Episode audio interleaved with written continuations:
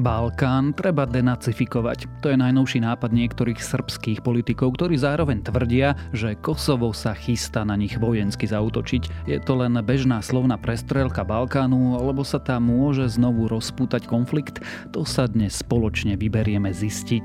Je útorok 2. augusta, preklopili sme sa do druhej polovice letných prázdnin a meniny má Gustav. Dnes by malo byť počasie premenlivé, dusno, cez deň pekne, miestami sa však môže zatiahnuť a objaviť sa dokonca búrky. Viem, eh, to je nič moc predpoveď, tak sa prípadne pozrite von oknom. Denné maxima by sa totiž mali pohybovať medzi 22 až 31 stupňami. Počúvate Dobré ráno, denný podcast denníka Sme s Tomášom Prokopčákom.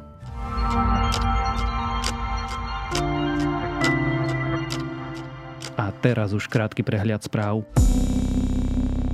Polícia obvinila dvoch nezaradených poslancov Štefana Kufu a jeho syna Filipa. Podľa aktualít sú obvinení z prečinou nebezpečného vyhrážania sa spolu s ďalším Kufovým synom Gregorom. Mali sa vyhrážať istému farmárovi z Kežmarku a napadnúť ho. Dôvodom mal byť spor o poľnohospodárske pozemky.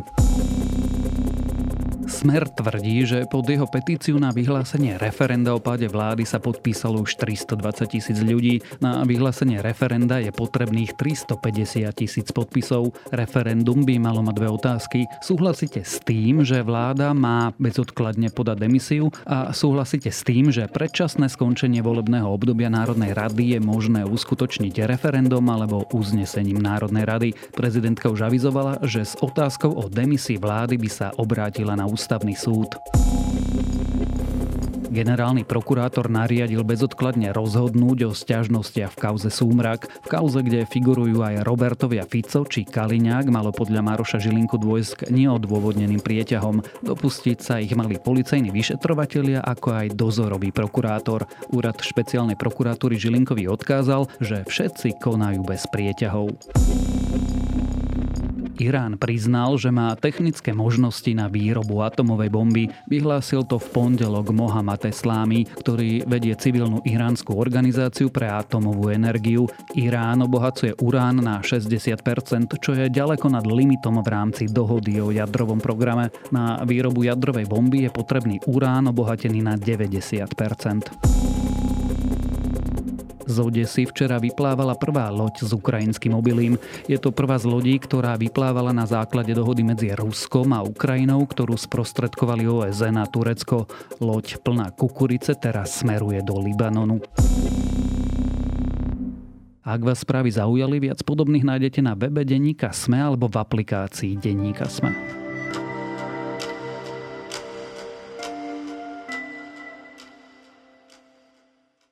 Srbský prezident Aleksandar Vučić obvinil Kosovo, že sa chystá na vojenskú operáciu a údajne sa začal s členmi svojej strany rozprávať, že Srbsko musí denacifikovať Balkán. Napätie v regióne stúpa už dlhšie a ruským útokom na Ukrajinu by sa mohol inšpirovať kto. Čo sa teda na Balkáne deje, či hrozí ďalšia vojna a komu by mohla vyhovovať, sa budem pýtať zahraničného reportéra denníka SME Lukáša Onderčanina. The authorities in Kosovo have taken steps to ease ethnic tensions. Or as of today, it was going to be compulsory for vehicles entering from Serbia to switch their Serbian number plates with license plates from Kosovo.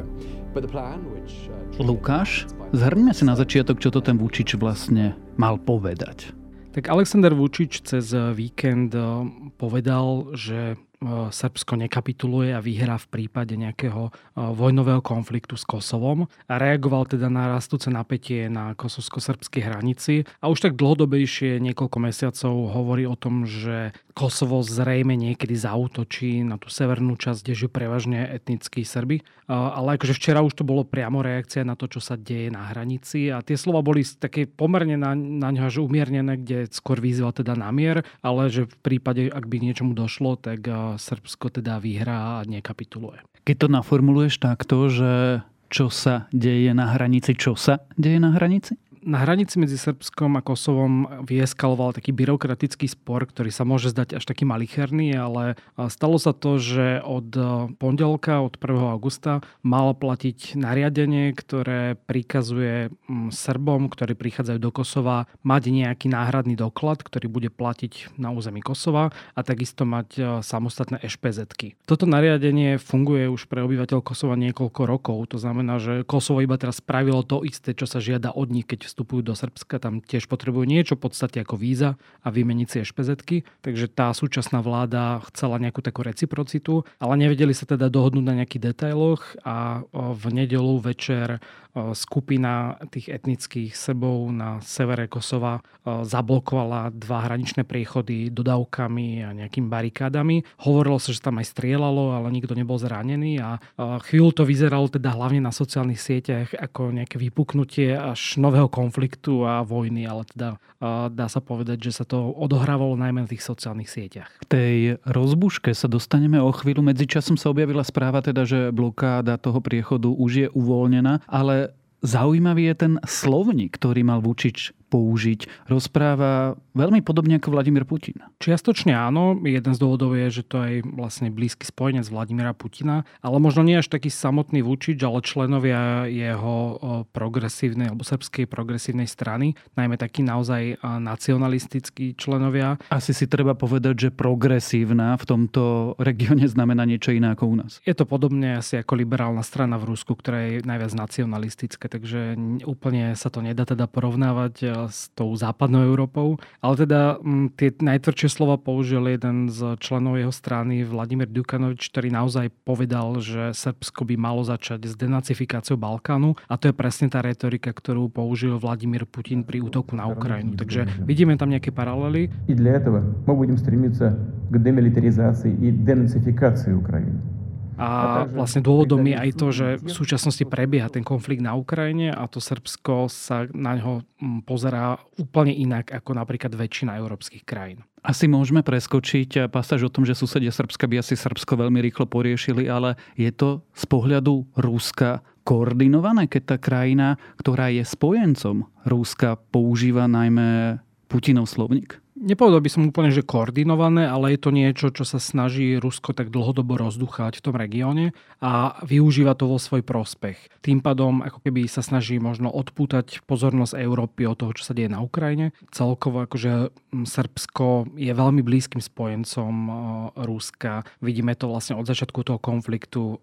Aleksandr Vučič nepodporil žiadne zo sankcií. Srbsko je jedna z mála krajín, kde naozaj že vejú ruské vlajky na podporu Ruska a nie Ukrajiny. Dokonca dokonca srbské denníky v tých prvých dňoch vychádzali s tým, že Ukrajina ako keby zatiahla Rusko do toho konfliktu, takže naozaj aj to spravodajstvo bolo úplne z opačnej strany. A takisto vlastne to spojenectvo vidíme aj v súčasnosti a práve ako keby toto rastúce napätie Rusku veľmi vyhovuje. A v podstate vyhovuje Aleksandrovi Vučičovi, pretože si na tom môže budovať nejakú svoju politickú kariéru. Prečo sa to deje a prečo sa to deje v krajine, ktorá asi musí vidieť, že je v okolí krajiny ako Slovinsko, Chorvátsko, dokonca aj to Albánsko utekajú ekonomicky preč. Jeden z dôvodov je to, že vlastne Srbsko sa nejakým spôsobom možno vzdalo toho takého západného smerovania, aj keď predtým sa dlhodobo pokúšalo vstup do Európskej únie a nejaký taký členský štatút. Ale keď to porovnáme napríklad s Ukrajinou, ktorá možno tie ambície až také nemala alebo nemala také šance, tak Ukrajina ten štát už dostala aj kvôli tomu, čo sa deje vlastne v súčasnom konflikte spolu s Moldavskom a Srbi nie. A um, aj pod vládou vlastne Alexandra Vučiča už roky vidíme také tie autoritárske tendencie a celkovo vlastne to spojenectvo skôr s Ruskom a s Čínou. To sa teda nezmenilo ani od začiatku vojny na Ukrajine. Srby dostali veľmi výhodné obchody ako napríklad lacný plyn, čo teda nemôžem povedať o zvyšku Európy, ktorý sa snaží práve tej závislosti od Ruska zbaviť.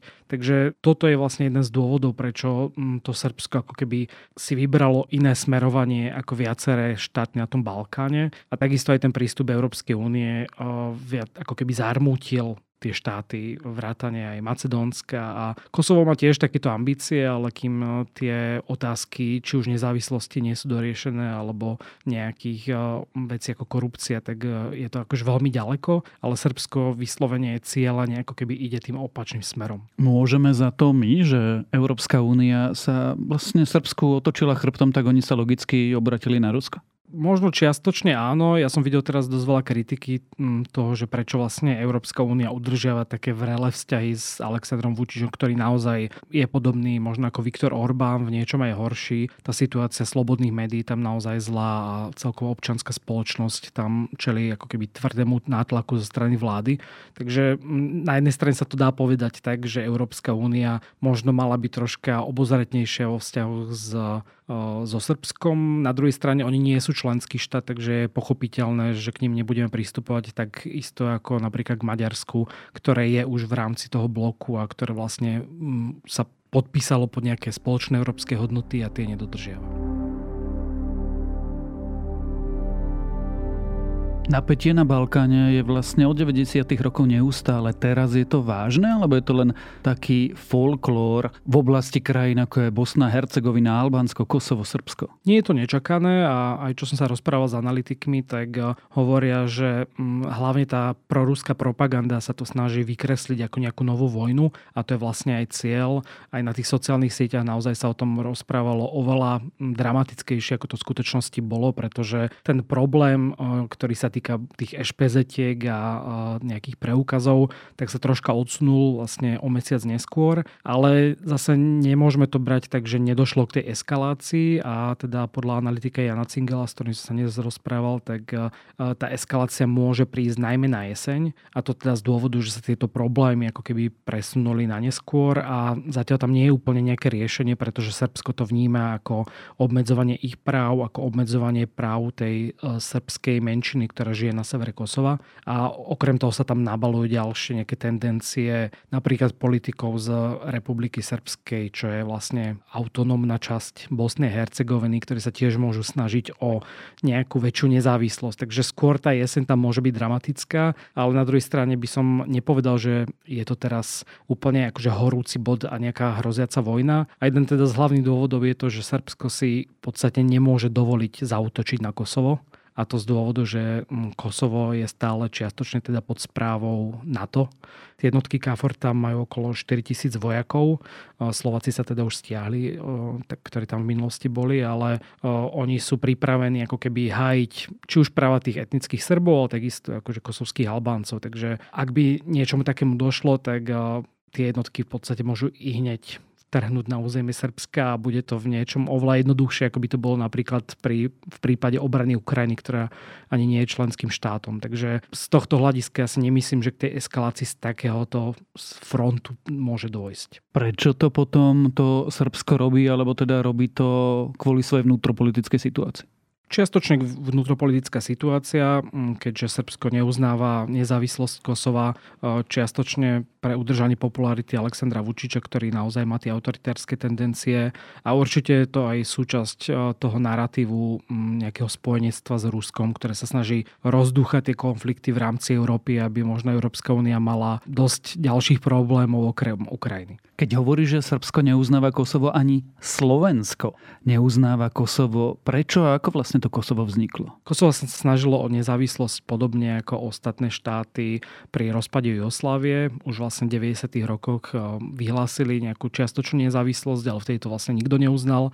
A potom až po vojne v Kosove, eh, kde naozaj dochádzalo aj k tým etnickým čistkám eh, na strane teda aj etnických Albáncov, ale mm, samozrejme v tom konflikte zahynulo mnoho etnických Srbov a v tom konflikte zasiahlo výrazne aj NATO, keď bombardovalo vojenské a potom aj teda civilné ciele na území Srbska. Tak eh, po konci tohto konfliktu, po tom, čo vlastne Kosovo mala pod správou práve OSN a jednotky NATO, tak eh, Kosovo vyhlásilo vlastne v roku 2008 nezávislosť, alebo to jednostranné vyhlásenie nezávislosti tým pádom Srbsko to neuznáva a stále považuje vlastne Kosovo za svoje územie, ale postupne čoraz viac štátov to uznáva. Možno aj z toho dôvodu, že to vidia ako riešenie tých, toho etnického napätia v tom regióne, pretože naozaj tam dochádzalo k pogromom aj z jednej aj z druhej strany a tá situácia sa oproti tomu, čo bolo v minulosti, troška upokojila. Takže dneska už 97 štátov zo 193 členských štátov OSN uznáva Kosovo, ale teda Slovensko nie je medzi nimi a je to je teda jedna z mála krajín, pretože v Európskej únii iba 5 takých krajín, ktorí to neuznávajú. Prečo neuznávame Kosovo? Jeden z dôvodov je, že Srbsko je náš spojenec, či už sú to vlastne nejaké kultúrne väzby a podobne. A druhá vec je, že poprvé neuznávame to jednostranné vyhlásenie, že nie je to podľa nejakého medzinárodného práva. A ďalší dôvod je, že máme svoje skúsenosti e, vlastne s etnickými menšinami. Máme tu veľkú maďarskú etnickú menšinu na juhu Slovenska, ktorá sa v minulosti snažila o nejakú formu autonómie a toto je jeden z argumentov, ktorý používajú naši politici. Takže e, obávajú sa, že by to mohlo viesť nejakým, nejakým precedencu. Takže Nemyslím si ani, že v najbližšej dobe sa to zmení a teda ani minister zahraničných vecí Ivan Korčok eh, neavizoval, že by nejako zmenil postoj ku Kosovu, takže eh, Slovensko predpokladám, že naďalej bude skôr na strane Srbska. Ty si pred chvíľou použil takú zvláštnu formuláciu, že eh, situácia sa tam relatívne upokojila. Zároveň počúvame reči o denacifikácii Balkánu a o tom, ako Kosovo zautočí na Srbsko. To mi nepríde ako úplne upokojená situácia. Primárne tam ide o tú vybičovanú retoriku. Už na tom, na, priamo na tých hraničných priechodoch v prvom rade tie jednotky KFOR povedali, že v prípade, že sa niečo stane, tak sú ochotné to zastaviť alebo nejakým spôsobom zasiahnuť a dokonca teda sa nepotvrdilo ani to, že by tam bol niekto zranený a že by pri tej strelbe teda niekto prišiel o život. Takže naozaj to je na, teraz aktuálne skôr taká tá politická vec a nie je to nič nové, pretože tieto protesty aj ohľadom konkrétnych opatrení, čo sa týkajú týchto ešpezetiek a byrokratických e, vecí, e, tu boli aj minulý rok a teda nevzbudili takú pozornosť, ale tým, že teda najmä ruské štátne médiá a rôzne proruské kanály, ktoré sa ani nikdy predtým nevenovali Kosovu, tak začali to veľmi mm, v nedelu v noci rozširovať na sociálnych sieťach, tak e, tá retorika začala byť veľmi vybičovaná aj zo strany nejakých medzinárodných organizácií, aj zo strany Ukrajiny, ktorá teda sa postavila, že stojí za Kosovom a podobne. Takže je to naozaj teraz viac o tej retorike, čo teda neznamená, že sa to nemôže zhoršiť práve na tú jeseň. Rozdiel je ale oproti minulému roku minimálne v tom, že zrazu niečo nepredstaviteľné. Vojna v Európe je tu. Vieš si ty predstaviť, že by v tomto regióne znovu vypukla vojna? Že by balkánske krajiny znovu bojovali za všetky tie krivdy spred minulých eh, generácií, minulých 10 ročí, ktoré tam určite sú? Tak sú tam tie tendencie dlhodobé. To sa vždy hovorilo, že Balkán je taký ten súd s pušným prachom a že tam môže mm, vypuknúť nejaký ďalší konflikt.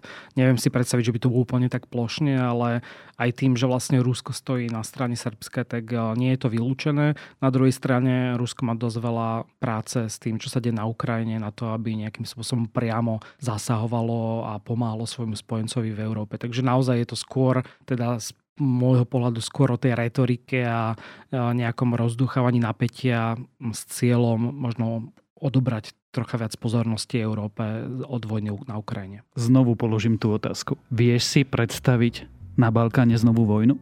Nedokážem to úplne odhadnúť tak uvidíme. Snáď eh, v tomto regióne plného etnického puštného prachu k žiadnemu konfliktu už nedôjde. O situácii medzi Kosovom a Srbskom a o prestrelke najmä slov sme sa rozprávali so zahraničným reportérom denníka SME, Lukášom Onderčaninom.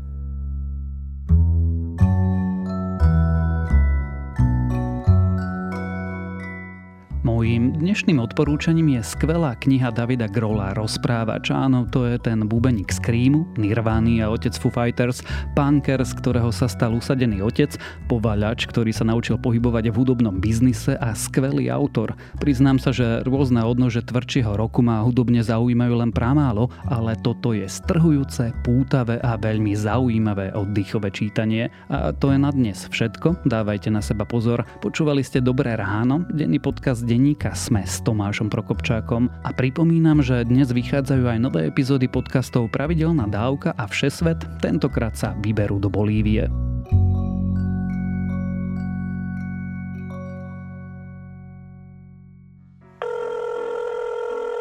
Dobrý deň. Dobrý deň, tu je Adam Blaško, ja moderujem satirický podcast Piatoček. Máte na chvíľku čas? Akože absolútne vôbec, hej.